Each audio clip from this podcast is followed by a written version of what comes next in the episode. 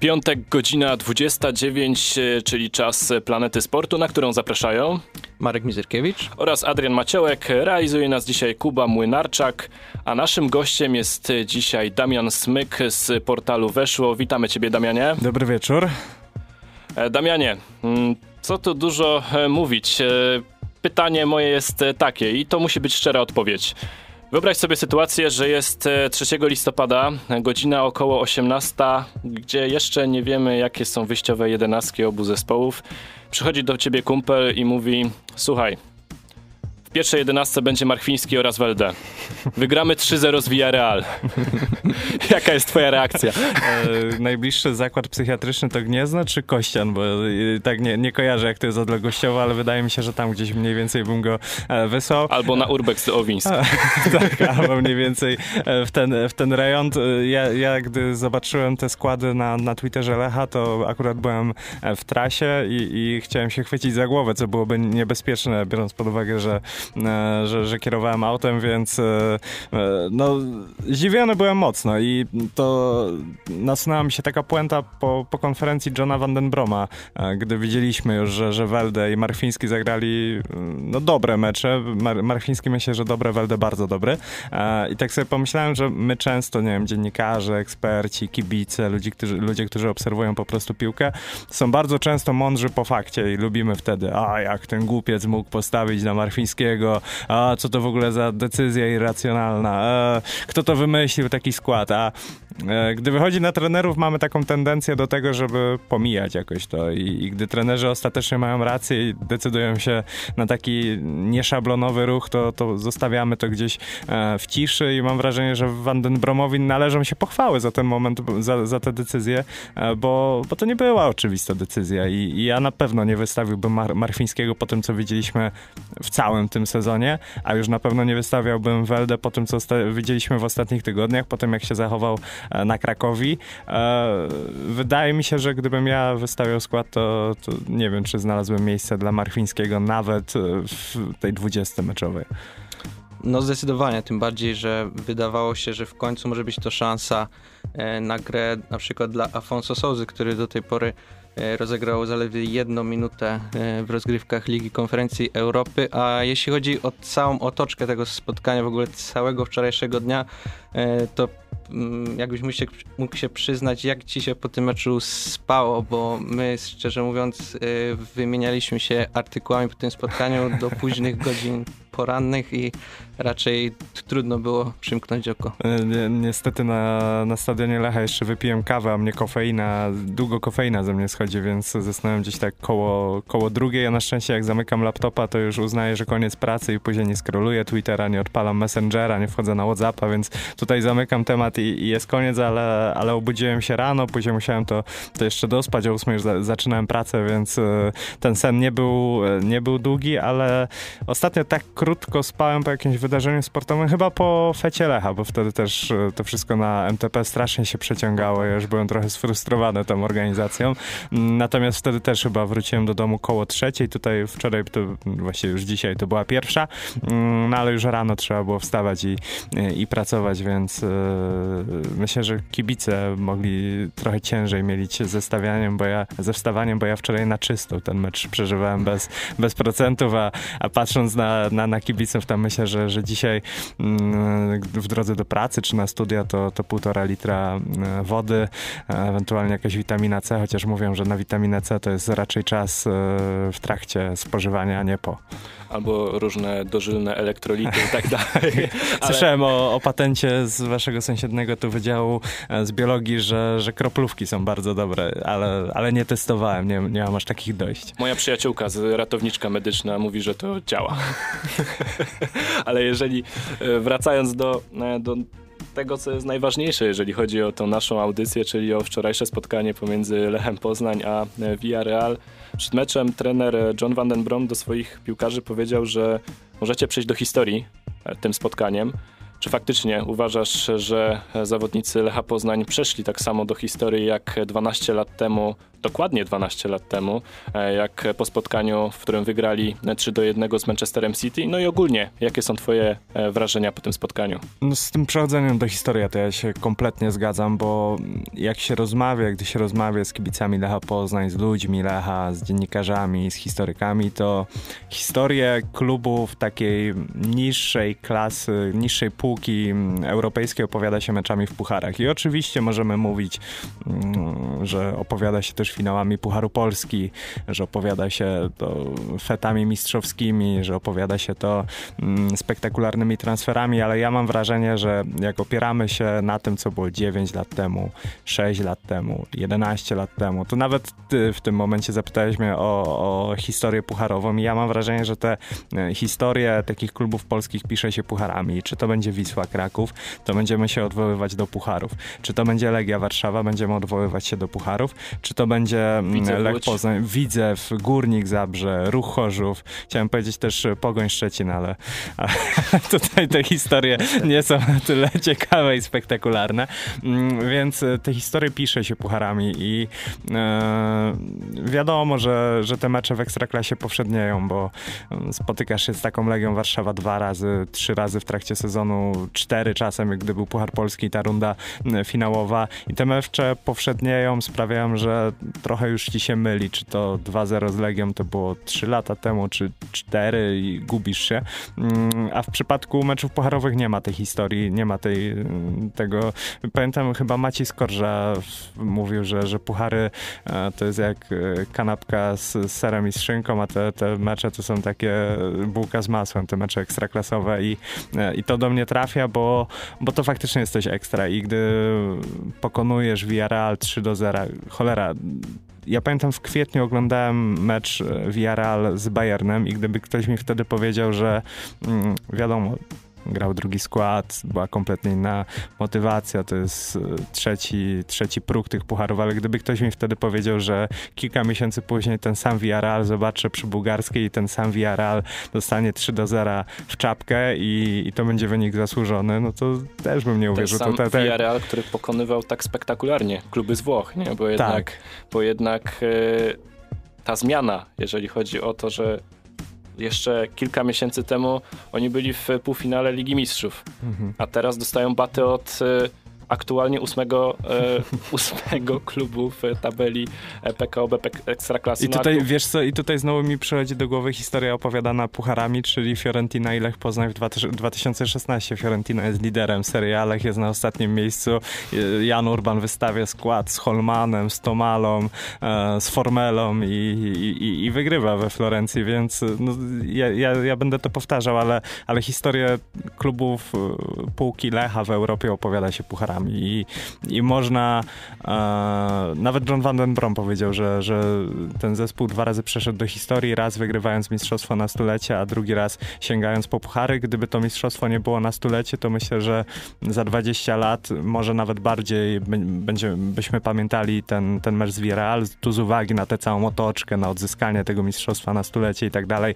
Mm, To wszystko będziemy inaczej pamiętać, ale, ale to pamiętasz bardzo długo i, i myślę, że, że piłkarze tacy jak Weldo, oni za sezon, za dwa odejdą, ale gdy, nie wiem, w 2040 spotkamy się gdzieś tutaj na futurystyczną kawę na, na, na kampusie Morasko, to, to też będziemy opowiadać o tym Welde, który bawił się z. No przecież jak były mecze z Austrią Wiedeń, no to cały czas pamięcią jesteśmy Jesteś w stanie bramką. odtworzyć fotograficznie ten mecz ze skrótów nawet. I najbardziej pamiętasz tego gola w e, 120 minucie przez e, Murawskiego. Tak. E, Także no dokładnie wszystko potrafisz to opisać, bo jest e, duża reklama i duży rozgłos, jeżeli chodzi, bo to są europejskie puchary. To jest jakaś w zasadzie nowość. No To jest coś takiego, jakbyśmy, nie wiem, w poszli do Peweksu w latach 80. i kupili super drogie jeansy, nie? Tak, to będziesz te jeansy pamiętał dokładnie, gdzie były zagniecone, gdzie później zaczęły ci się pruć i tak dalej. I te puchary też będziesz pamiętał z, z taką wręcz fotograficzną pamięcią. A jeśli chodzi o najnowszą historię pucharową, napisaną wczoraj e, i już pr- przechodząc e, bezpośrednio do samego meczu, to e, możemy zapamiętać zdecydowanie mm, to, że Lech e, był cierpliwy w tym spotkaniu i potrafił e, wyczekać e, przeciwników z Hiszpanii i bardzo szybko kontratakować praktycznie czwórką zawodników z przodu, czyli Welde, Iszak, Skóraś i Marchwiński. I mm, chciałem się właśnie zapytać o te kwestie czy to Lech był tak dobrze zorganizowany, jeśli chodzi o te fazy przejściowe do ataku, czy może mm, Villarreal w twojej opinii pozostawiał Lechowi zbyt dużo przestrzeni? myślę, że tej przestrzeni było bardzo dużo. Ja ostatni raz tyle przestrzeni przy bułgarskiej widziałem chyba też w pucharach, w tym meczu z Austrią wiadomo. Mam wrażenie, że tam w drugiej połowie zwłaszcza zrobił się taki mecz trochę, trochę jakbyśmy poszli na, na mecz Poznanie FC Ogrol Sielinko, który ostatnio był w Poznaniu i tam było tyle przestrzeni na boisku.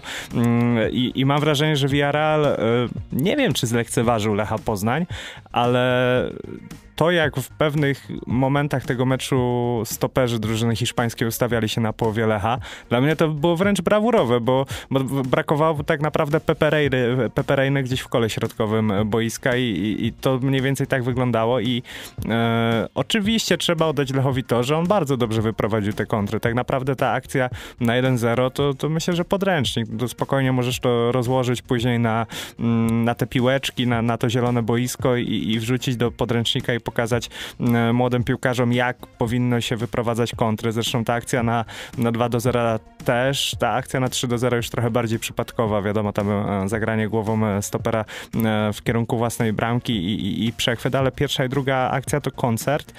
Natomiast tak sobie pomyślałem, ktoś nawet na stadionie, ktoś, któryś z dziennikarzy powiedział, że E, Lech grał w tym meczu momentami tak jak zagra Korona w niedzielę przeciwko niemu. No z tym, że ja nie spodziewam się, że Korona aż z taką gracją będzie w stanie te kontrataki wyprowadzać, więc e, z jednej strony faktycznie Villarreal zagrał brawurowo yy, i to się zemściło. Poza tym nawet patrząc na to, że Villarreal miał kosmiczną przewagę, jeśli chodzi o posiadanie piłki, tam między 61 a 75 minutą Lech miał bodajże 17% posiadania piłki, to jest kuriozalne. Jak Sheriff Tiraspol. Tak, tak. Przewaga podań Hiszpanów ponad trzykrotna. Mm, natomiast e, poza tym, że Villarreal cyrkulował, chodził wokół tego pola karnego, to nie stworzył sobie, zwłaszcza w drugiej połowie, tak wielu klarownych sytuacji. Chyba jeden celny strzał oddał po przerwie, więc to też pokazuje, że Lech, mimo tego, że bronił się nisko, to bronił się też agresywnie i, i myślę, że to jest podstawa do e, takiego przetrwania w meczach, gdy, gdy jesteś skupiony do tego, żeby bronić się bardzo nisko.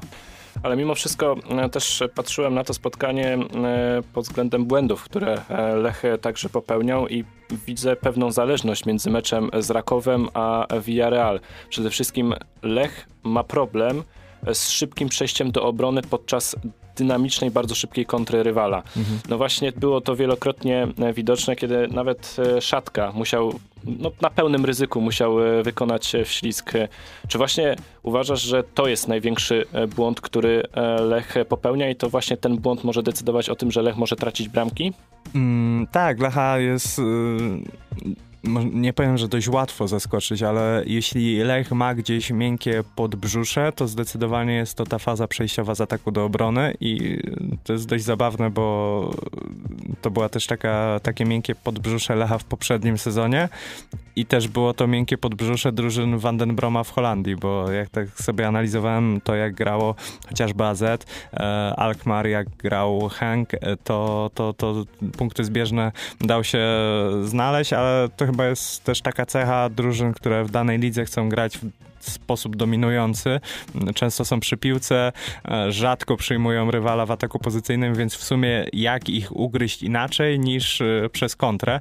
I, i myślę, że, że to też może być taka wypadkowa tego sposobu grania. Natomiast faktycznie było to wczoraj widać, mimo że występ Bratka Murawskiego na plus, tak w pierwszej połowie te straty, zwłaszcza na swojej połowie, widziałem chyba 8 mm, strat w całym meczu właśnie na, na własnej połowie i, i to było widać.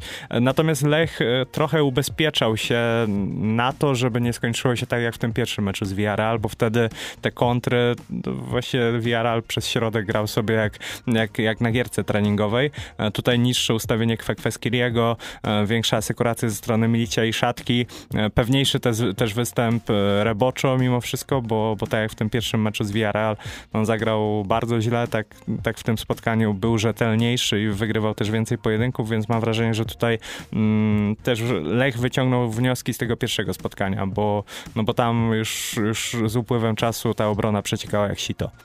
No i też warto zauważyć, że y, gracze z ostatniej linii defensywnej, czyli czwórka z tyłu, często, było, często była wspomagana w niskiej obronie przez skrzydłowych, Mhm. którzy z kolei y, w fazie przejściowej do ataku, czym imponował zespół Villarrealu y, w pierwszych minutach tego spotkania, potrafili jednak dobrze pod względem decyzyjnym rozwiązać akcję z przodu i Mhm. Chciałem cię zapytać, czy spodziewałeś się w ogóle, że mm, ci zawodnicy mogą akurat w takiej fazie gry zaimponować? Mhm. Szczególnie- Pytasz o, o skrzydłowych, Od tak? skrzydłowych, tak. E, Spodziewałem się, że Michał Skórać jest w stanie to zrobić, bo myślę, że to jest bardzo duży jego atut, tak samo jak był atutem Kuby Kamińskiego. Miałem wrażenie, że jeśli chodzi o, mm, o takie akcje złożone z bardzo małej liczby podań, to Kamiński jest w tym świetny. On miał już problemy, gdy, gdy zaczynał się tłok. To zresztą taka cecha, mam wrażenie, wielu skrzydłowych ekstraklasy, czyli e, no jak gramy w ataku pozycyjnym, to, to ja już bym w sumie wolał stracić tę piłkę i ruszyć jeszcze raz do kontry, bo mm, nie za bardzo potrafią wykorzystać te atuty. Natomiast po stronie Welde e, mnie oczywiście możemy się śmiać z tego naszego norweskiego krzycha i, i myślę, że to jest naturalne swoją drogą. E, nawet w klubie e, gdzieś tak w biurach nazywa się go Weldziorzem. Bardzo mi się to spodobało. Ale, ale, ale jeśli chodzi o Weldę, mm, to było dla mnie zaskoczenie, że on podejmował aż tak dobre decyzje i z taką jakością potrafił wychodzić do tych kontr, bo mm, to, co mnie u niego irytowało, to to, że gdy dostawał już piłkę, miał przed sobą obrońcę, to trochę jak, wiecie, w aucie naciskasz sprzęgło i, i, i silnik się rozłącza na moment, to mam wrażenie, że on, gdy on już zaczyna dryblować, to on też wciska w głowie takie sprzęgło i, i, i, i, i nie myśli o tym, co robi, a tutaj naprawdę w wielu akcjach pokazał e, dużą taką inteligencję i wyczucie tego, co powinno się zrobić na boisku. I to, to mnie akurat zaskoczyło, o ile mm, nie zaskoczył mnie, mnie to, że skórać dobrze w tych, w tych sytuacjach wygląda. Czyli można zaryzykować stwierdze, stwierdzenie, że e, europejskie puchary plus duża przestrzeń przed Christopherem Welde to przepis na sukces. Tak, i, i gdy kibice zastanawiają się, dlaczego Welde w Ekstraklasie tak nie może, a w pucharach może, to myślę, że znaleźliśmy odpowiedź. I mm, zresztą do tego nie trzeba mieć wielkiego mózgu i, i, i bardzo pomarszczonego mózgu, bo e, jak popatrzycie, jak on grał w Haugesund, to on grał Dokładnie. dokładnie, tak samo. Tam było tyle miejsca na boisku i mm, Haugesund grało bardzo często z kontry i on dlatego tam błyszczał, że zawsze mógł wejść w jeden na jeden, mógł przebiec 20-30 metrów z piłką, a tutaj w Ekstraklasie, gdy dostawał piłkę, miał przed sobą dwóch e, mm, zawodników rywala, schodził jeszcze do tego środkowy pomocnik przeciwnika, no to mm, dla niego się robiło za ciasno i on nie ma atutów na to, żeby, żeby to wszystko przezwyciężyć. E, Pewnie Lech liczył, że, że z Citaimshwilem będzie e, trochę inaczej, bo Gruzin pokazał jednak w Wiśle Kraków, że potrafił też często mm, rozpracowywać te defensywy rywala, gdy robił się tłok, no ale widzimy, że, że, że ta jego eksplozja formy, no oby jeszcze przed nim w tym sezonie. Mikael Iszak po meczu powiedział, że ten mecz jest e, ważny e, dla e, Lecha Poznań, bo faktycznie czekali na takie okazałe zwycięstwo, które prawdopodobnie sprawi, że Lech będzie grał. Co sądzisz o tym meczu? Czy to będzie takie przebudzenie, czy będziemy nadal świadkami takiej swego rodzaju sinusoidy, jeżeli chodzi o formę Lecha Poznań? No ten sezon już, właściwie ta runda zaraz się kończy, więc tutaj ja wcale bym się nie zdziwił, jak e, w niedzielę w starciu z Koroną zobaczymy takie męczarnie, no bo Korona zagra tak jak Lech zagrał z Villarrealem, to o czym mówiłem. E, natomiast no dysproporcja jakości też jest, e, też jest duża. To zawsze jest problem zespołów grających w pucharach, w ekstraklasie, gdy łączysz to granie co 3-4 dni, zwłaszcza jeżeli zmienia się trener przed sezonem, bo masz te mikrocykle, one są, no właściwie nie trenujesz. E, Grasz w czwartek mecz, w piątek to jest regeneracja, czasami piłkarze mocniej obciążeni mają w ogóle wolne. W sobotę wychodzisz na trening, niewiele zrobisz, nie możesz narzucić wysokich obciążeń, bo w niedzielę grasz mecz. W niedzielę grasz mecz, w poniedziałek odpoczywasz, we wtorek e, masz trening, w środę często lecisz na zagraniczny e, wyjazd na, na puchary, więc często nie ma kiedy tego przetrenować i mam wrażenie, że Lech meczami dochodził do tej, do tej dyspozycji. Zresztą spodobała mi się wypowiedź Michała Skurasia chyba dla TVP Sport albo dla Viaplay po którymś z meczów po 4-1 z Aus Austrią. No, został zapytany przez e, dziennikarza, mm, co się stało, że, że ta forma tak poszła do góry, a Michał powiedział, no w zasadzie nic. Po prostu minął czas, zdążyły zejść te obciążenia, te, te ciężkie nogi w cudzysłowie po okresie przygotowawczym i zespół też łapał, łapał siebie. E, poznawał trenera i, i, ten czas musiał upłynąć, więc ja jestem dobrej myśli pod kątem ewolucji tej drużyny na wiosnę, natomiast e, zdaję sobie sprawę, że te dwa ostatnie mecze ligowe mogą wyglądać średnio i, i, i wcale nie będzie to dla mnie szokiem, jeśli mecz Lex nie zdobędzie pełnej puli i wcale nie będzie dla mnie szokiem, jeżeli zespół, który dopiero co grał 3 do 0 mm, Villarreal będzie męczył się i nie wiem, zremisuje czy jakoś skromnie pokona Koronę Kielce. No tak, e, jeśli chodzi o e, formę Lecha e, i jej sinusoidę tej jesieni, to trzeba przyznać, że najbardziej równą formą od początku sezonu odznaczał się Michał Skóraś, który był zdecydowanie liderem Lecha od początku zmagań pucharowych już od lipca i ten sam piłkarz jest zresztą e, w kręgu zainteresowań i w szerokiej kadrze mm, Czesława Michniewicza e, na Mistrzostwa Świata w Katarze. Mm, I jeśli chodzi o tego zawodnika, to y, ostatnie występy na przykład z Rakowem Częstochowa, kiedy zdobył bramkę, czy też oczywiście wczorajszy mecz, y, w którym popisał się dubletem, czy to według ciebie może zdecydowanie wpłynąć na to, że selekcjoner jednak zaakceptuje i zweryfikuje pozytywnie tego zawodnika, jeśli chodzi o mundial w Katarze? Myślę, że mocno go przybliża, bo Michał miał taki słaby okres zaraz po tym zgrupowaniu ostatnim na mecze reprezentacji. On wrócił trochę, mam wrażenie, przemęczony tym, tym sezonem, chociaż z tego co słyszałem, to zgrupowanie nie było jakieś ciężkie pod, pod względem obciążeń. E, natomiast ostatnio, ostatnio się tego wszystkiego odkręcił i zaczął notować e, też znowu liczbę, aczkolwiek gra nie była zła. W tym okresie on miał taki okres niecałego półtora miesiąca bez, bez gola i asysty, natomiast ta gra i tak była, i tak była niezła. Ja myślę, że mocno zapunktował, zwłaszcza jeżeli pod, weźmiemy pod uwagę, z kim rywalizuje o ten wyjazd. Myślę, że tutaj trzeba go, bo wszyscy zestawiają go z Kamińskim. Ja wydaje, wydaje mi się, że, że, że Kamiński jest pewniakiem po prostu w kontekście e, mundialu. Ja bym zostawił go bardziej z Grosickim i, i na, mom, na ten moment Grosicki bije go doświadczeniem e, i, i takim zżyciem z tą, z tą reprezentacją. Natomiast pod względem formy i pod względem względem weryfikacji na poziomie europejskich w, ostat w ostatnich ty tygodniach, miesiącach, no to tu w ogóle nie ma pola do rozmowy. Grosicki w meczach e, pucharowych, w, kwalifikacjach do Europy wyglądał przeciętnie, natomiast Skóraś e, no jest prawdopodobnie zaraz za, nie wiem, za Lewandowskim i Zielińskim najlepszym polskim piłkarzem w pucharach w tym sezonie i tak musimy sobie postawić sprawę. E, więc ja jestem dobrej myśli w kontekście powołania dla Michała Skóra Kurasia, zwłaszcza gdy obserwuję kursy bugmacherskie, bo widziałem, że niektórzy jeszcze po kursie 4 zdążyli złapać, a, teraz już poniżej dwójki można co najwyżej zagrać, więc to coś mówi. Czesław Michniewicz wczoraj był na meczu, widziałem, że nawet mm, podobała mu się oprawa, nagrywał filmiki, więc, e, więc wczoraj e, z którymś ze współpracowników, nie dojrzałem z, z, kim konkretnie, ale, ale był na meczu, więc wydaje mi się, że, że Skóraj zrobił taki mocny krok w kierunku tego mundialu i to też będzie super historia, że chłopak, który rok temu e, no, był gdzieś na, na takim zakręcie kariery, może nie, ale był na takim rozdrożu i nie, nie bardzo wiadomo było, czy to, to będzie jednak takie brzydkie kaczątko, czy, czy jednak e, wyrośnie z tego jakiś ładny łabądź, idzie to w stronę łabędzia i, i biorąc pod uwagę też jego etykę pracy, bo Często mówimy, że o, piłkarz miał jedną super rundę. Okej, okay, tylko w przypadku Michała to jest poparte współpracą z psychologiem sportowym, z grupą Deduktor, która zajmuje się analizą taką indywidualną zachowań na boisku. E, z, z, trenował z Pioszkiem Gatuno, e, który zajmuje się takim treningiem sprawnościowym, więc poza tym, że Michał Skóraś przychodzi na dwie godziny do klubu, żeby potrenować, to dokłada też bardzo dużo e, w takim treningu pozaklubowym i myślę, że, że dzisiaj zbiera tego, zbiera tego efekty.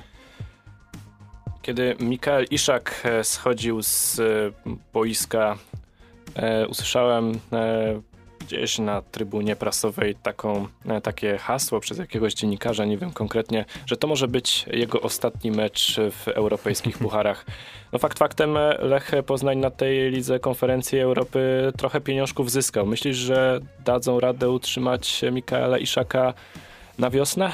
Tak wczoraj się zaśmiałem, że Lech tego wieczoru zdobył ponad milion euro, bo jeżeli dołożymy pół miliona euro za zwycięstwo, 350 tysięcy za zajęcie drugiego miejsca w grupie i 300 tysięcy za to, że wszedł do jednej 16 finału, to tam wychodzi milion sto z hakiem e, na, w europejskiej walucie, więc tak się uśmiechnąłem, że właściwie nie księgujcie tego, tylko od razu Szwedowi przelejcie i niech zostanie na kolejny sezon. E, zasłużył, biorąc pod uwagę, że stawiał stempel na, na każdej z, tej, z tych trzech akcji bramkowych, ale, ale mówiąc poważnie, wydaje mi się, że nie pieniądze będą ostatecznie problemem, bo Lech takie mam przekonanie i z tego co słyszę jest w stanie nagiąć się finansowo ostatecznie problemem może być perspektywa gra w silniejszej lidze i ostatecznie nawet jeżeli Lech będzie w stanie się naginać i robić e, fikołki, gimnastykę i dyrektor Kacprzycki, dyrektor finansowy e, będzie w stanie namawiać, e, będzie, będą w stanie w klubie go namówić na to, żeby jeszcze, jeszcze rozszerzył tę komórkę w Excelu, jeszcze dopisał 1-0, to pamiętacie jak było z Gytkierem. Lech też próbował go zatrzymać, tylko później przyszła, przyszła pani Monca i pani Monca powiedziała, dobrze, to my dwa razy tyle i, i, i Gytkiera nie było I, i też e, myślę, że Iszak posmakował gry w Bundeslidze na kompletnie innym poziomie. Nie musiał patrzeć na to. Myślę, że to też w kontekście piłkarzy jest ważne, że dla Iszaka taki mecz z Villarreal jest czymś super, ale z takim Villarreal, dajmy na to w Bundeslidze, może nie z takim Villarreal, ale z klubem o pół półki, o półkę niżej możesz rywalizować co tydzień i nie patrzeć na to, że za tydzień zagrasz z, naprzeciwko Trojaka w barwach Korony Kielce, tylko zagrasz naprzeciwko, nie wiem, Niko Schlutterbecka, dajmy na to. I, e, I dla niego też myślę, że to jest kuszące. On zbliża się już do takiego wieku, że przypuszczam, mm, myśli też o tym, że chciałby zaznaczyć się mocniej w lidze to, top 5 czy top 4 e, i myślę, że ta Bundesliga mocno chodzi mu po głowie. Jeśli nie Bundesliga, to, to Serie A. E, były też tematy francuskie, więc e, jeżeli ja usłyszałem wczoraj, że, że pojawiło się światełko w tunelu w kontekście kontraktu dla Iszaka, że w pewnym momencie w klubie już mieli takie przekonanie, że cokolwiek by nie zrobili, to i tak on, e, on e, odejdzie. Natomiast słyszę, że tam pojawiło się światełko w tunelu, natomiast e, jeżeli Iszak nie zostanie w Lechu, nie będę w stanie krytykować Lecha Poznań, bo z, będę zdawał sobie sprawę z tego, że po prostu to jest piłkarz przewyższający tę ligę i jego oczekiwania, jego aspiracje też przewyższają to, co może mu dać jakikolwiek klub w Polsce. No, dokładnie tak. E, dobrze. E, czas nas nagli. W takim razie ostatnie pytanie przed przerwą. Jeśli miałbyś wybrać trzech najlepszych piłkarzy kolejorza wczorajszego wieczora, kto to by był i dlaczego? Mm, na pewno Iszak, biorąc pod uwagę, że facet zalicza stempel na, na każdej akcji bramkowej, no to nie mogę go wymienić i, i to też, ja pamiętam jak chyba po meczu z Austrią napisałem na Twitterze, że to jest najlepszy napastnik, jaki grał w Lechu, tylko biorąc pod uwagę ten okres lechowy i ludzie tam zarzucali, no ale komu on strzelił w pucharach, e, Rudniew strzelał Juventusowi i tak dalej. No, to popatrzcie, sobie, drodzy kibice, na Transfermarkt wpiszcie e, Mikael Iszak i zobaczcie, komu strzelał i komu asystował w, w europejskich pucharach. Tam jest na rozkładzie Benfica, Standard, Lierz, Villarreal, więc wydaje mi się, że wytrącił trochę ten argument krytykom. E, drugi najlepszy piłkarz tego meczu Christopher Welde, biorąc pod uwagę, że też poziom oczekiwań mój był dość niski, a, a bardzo efektownie mnie, mnie zaskoczył. Zamknął ci usta? Tak, no myślę, że tak. I zastanawiam się między Reboczo, który też zaimponował mi takim odkręceniem się po tych ostatnich tygodniach, ale, ale no nie mogę nie postawić na Michała Skórasia. Nagrywa gole i, i taka inteligencja, bardzo dużo wysiłku, który włożył w to, żeby pomóc Reboczo w akcjach defensywnych też, też sprawia, że no nie potrafię go nie wymienić. Także w tej kolejności Iszak, Welde, Skóraś. W takim razie tutaj postawimy kropkę, powrócimy po krótkiej przerwie. Wracamy po przerwie muzycznej i kontynuujemy temat występów Mistrza Polski, któremu zostały jeszcze dwa spotkania w ramach PKO BP Ekstraklasy tej jesieni przeciwko Koronie Kielce w tę niedzielę i tydzień później przeciwko Jagiellonii Białystok. Myślę, że jest to dobry moment na pewne podsumowania. E, w związku z tym można zadać pytanie, jak twoim zdaniem Lech radził sobie łącząc Ekstraklasę z europejskimi pucharami? Mm, jeszcze do tego dochodził, e, dochodziła kwestia tego, że e, trzeba było szybciej skończyć tę rundę, ponieważ już za ile? Dwa tygodnie, trzy e, rusza mundial w Katarze i trzeba było naprawdę grać każdego tygodnia co trzy dni. Mhm, no, ja to liczyłem, to jest największa intensywność Lecha Poznań w historii. Nigdy Lech Poznań nie grał w jednej rundzie tak często. Tam średnia meczu na dzień wychodziła, że trzeba grać mecz co 3,4 dnia. To naprawdę jest intensywność, której kluby nawet Premier League nie doświadczały. Wiadomo, że one nie muszą grać w eliminacjach gdzieś na Islandii, czy, e, czy jechać do, na, na Kaukaz. E, natomiast wydaje mi się, że poradził sobie nadspodziewanie dobrze, bo wiemy doskonale, zwłaszcza my wiemy w Poznaniu, z czym się je faza grupowa i łączenie ekstraklasy. To są historie typu wrzesień i na stronie lechpoznań.pl pojawia się taki komunikat e, zmiany w sztabie szkoleniowym Lecha Poznań i tam zawsze w tym komunikacie jest o tym, że mm, trener został zwolniony. Przerabialiśmy to e, w 2016 roku, przerabialiśmy w 2010, gdy pracę tracili czy Jacek Zieliński, czy Maciej Skorża. E, przerabialiśmy to w pewnym sensie w tym sezonie pucharowym za Dariusza Żurawia, gdzie doszło do absurdu i odpuszczania meczu z Benficą na to, żeby skupić się na ekstraklasie. Więc e, patrząc na średnią punktową na tym etapie sezonu, to jest najlepszy sezon Lecha w fazie grupowej i ekstraklasie od sezonu 2008-2009. Każda z kolejnych kampanii tych pucharowych kończyła się tym, że Lech dużo gorzej, no, dużo gorzej, tak jak w przypadku sezonu 2015-16 radził sobie w Ekstraklasie, ale generalnie było e, gorzej. E, I, I tutaj wydaje mi się, że trzeba zrobić ukłon w stronę Lecha Poznań za to, jak podszedł do rekrutacji nowego trenera, bo Lech zastrzegł od razu, e, gdy wiedział już, że Macieja Skorży nie będzie jesienią w Poznaniu, że chce trenera z doświadczeniem w europejskich pucharach, ale nie w eliminacjach, tylko takiego, który grał w fazie grupowej, bo zdawał sobie sprawę z tego, że ta ścieżka e, do pucharów, ta ścieżka mistrzowska jest na tyle wygodna, że do tej ligi i konferencji e, Lech pewnie wejdzie. I te rozmowy były prowadzone z trenerami, którzy, którzy prowadzili te zespoły nie raz, nie dwa w pucharach i ostatecznie postawiono na, na Vanden Broma, który y, przeżył już te chyba cztery przygody pucharowe e, w przeszłości. E, i wydaje mi się, że Vanden Brom wiedział, to pamiętam, że Bogusław Lesiądorski kiedyś powiedział mm, w kontekście Henninga Berga, że e, Henning Berg nauczył Legię innej dyscypliny sportu, jaką, jaką jest łączenie gry w Ekstraklasie, gry w pucharach, tej gry co 3-4 dni. I, i mam wrażenie, że dzisiaj spokojnie możemy to powiedzieć o, o Bromie, bo my możemy się zrzymać na te rotacje, na to, że niektóry, niektórzy piłkarze dostawali szansę mimo tego, że patrzyliśmy na, na mecz wcześniej, czy dwa mecze wcześniej uznawaliśmy, że nie, no to nie ma sensu, e, ten facet nic nie wskóra, a jednak on budował sobie tych piłkarzy i, i taki Amaral pewnie na koniec sezonu, na koniec tej rundy nie doszedł do formy. Artur sobie nie doszedł do formy, ale taki Filip Marfiński w kluczowym meczu odegrał bardzo ważną rolę. Christopher Welde odegrał bardzo wa ważną rolę. E, gdyby nie kontuzja Barego Douglasa, to on z Reboczo zmieniałby się co kolejkę. Od Vandenbrom odbudował, odbudował Alana Czerwińskiego, który też jest istotnym punktem tej, e, tej drużyny. E, Filip Bednarek został zbudowany, więc znajdziemy dużo przykładów na to, że Vandenbrom na podstawie szafowania minutami w każdym każdym kolejnym spotkaniu potrafił zbudować formę piłkarza, nawet jeżeli nie formę, to rytm meczowy i taką pewność, że tak, ja przynależę do grupy, na mnie można liczyć w najbliższy weekend.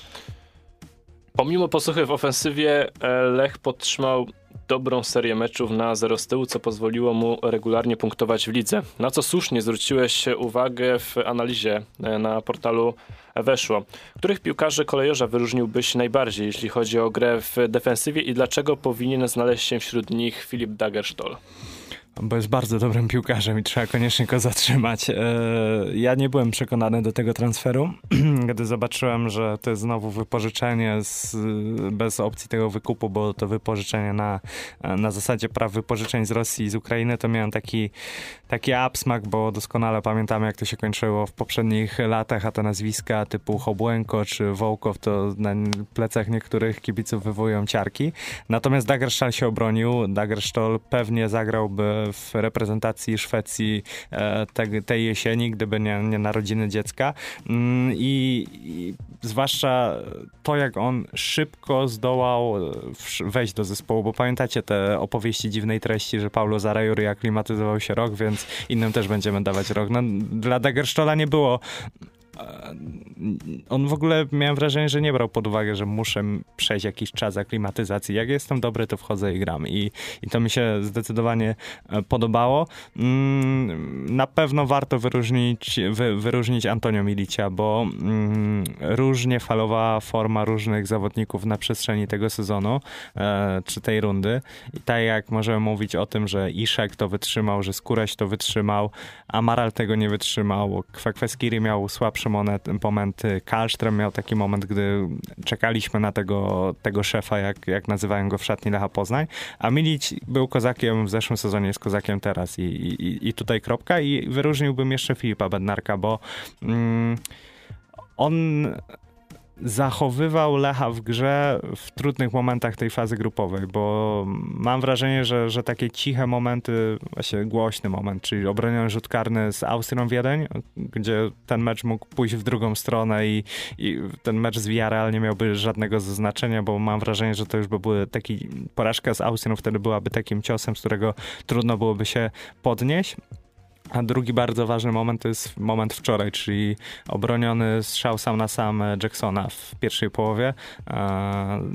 I, i, i to było bardzo istotne. I tak jak spojrzymy na, na, staty, na statystyki, on też ma najwyższe prevented goals w ekstraklasie, czyli ta liczba mm, w cudzysłowie uchronionych goli w ekstraklasie jest najwyższa. Też wiemy, że bramkarz Lecha nie ma tyle roboty. To nie jest tak, że ostrzeliwują go co 5 minut, tak jak Bartka Mroza w Stali Mielec.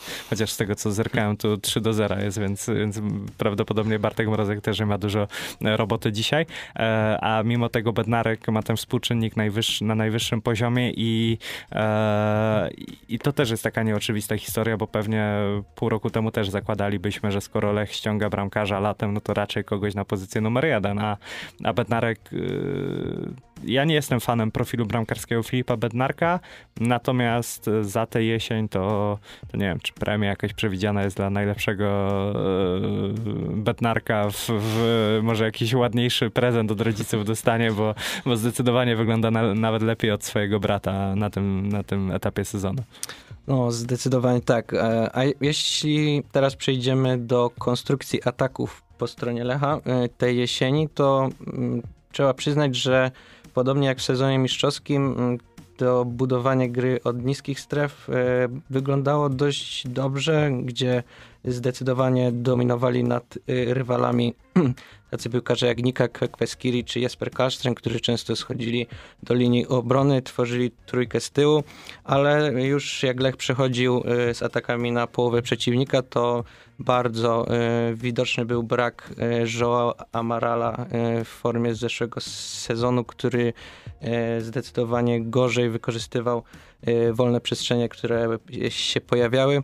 Mm, I jeśli Lech miałby wrócić do mm, budowania gry, jak to było w zeszłym sezonie, to co na miejscu szkoleniowca Lecha zrobiłby się w takiej sytuacji? Czy może to byłoby byłaby to jakaś roszada taktyczna, czy może inne zadania dla niektórych z zawodników? Myślę, że Amaral ma potencjał na to, żeby wrócić jeszcze do takiego grania jak w poprzednim sezonie, natomiast też obserwując to, jak grały zespoły Vandenbroma, często ta dziesiątka była de facto takim fałszywym napastnikiem, który bardzo często, e, na przykład jak Wazet Alkmaar, Weghorst, czyli rosły napastnik ustawiający się tyłem do bramki, e, potrafił robić dużo przestrzeni e, wokół siebie. Tak Amaral wydaje mi się, że, że musi się do tego przyzwyczaić, bo Maciej Skorża w pewnym momencie zrobił go takim takim wolnym elektronem. Nie wiem, czy to jest dobre, dobre określenie, ale dał mu bardzo dużo swobody między liniami. On mógł faktycznie atakować wolne przestrzenie, mógł schodzić sobie w półprzestrzenie, mógł wchodzić w paradę skrzydłowym i, e, i gdzieś tam e, w ich sferach e, szukać tego miejsca. Natomiast wydaje mi się, że tutaj w kontekście Amarala więcej przydałoby się gry takiej pionowej, czyli wejścia obok napastnika, nawet przed napastnika.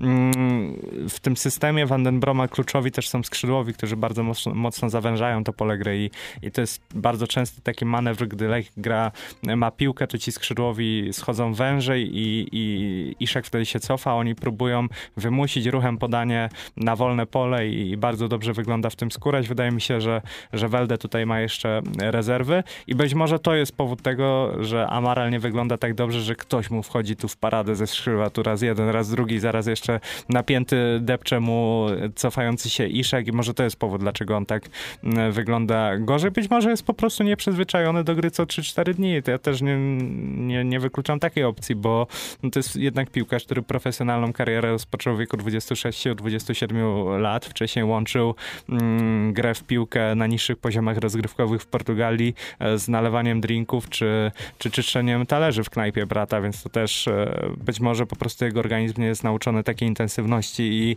i trochę za to płaci. Ale wydaje mi się, że Amaral akurat jest do, brzydko mówiąc, odgruzowania.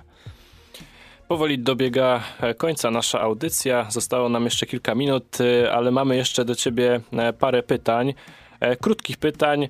I mamy nadzieję, że z krótką odpowiedzią, bo właśnie to jest ten typ pytań. Damianie, rozczarowanie rundy. Jaki piłkarz? Hmm.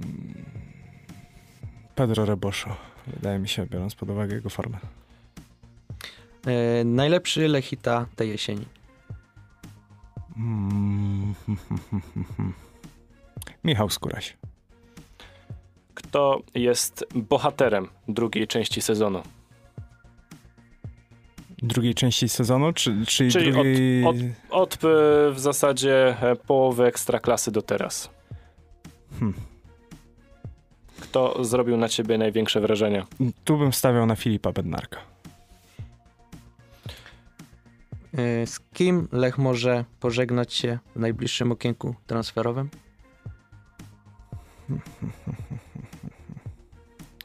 Analizuję pozycję, a po pozycji no to stawiałbym od razu na tę pierwszą pozycję, czyli Artur Rutko.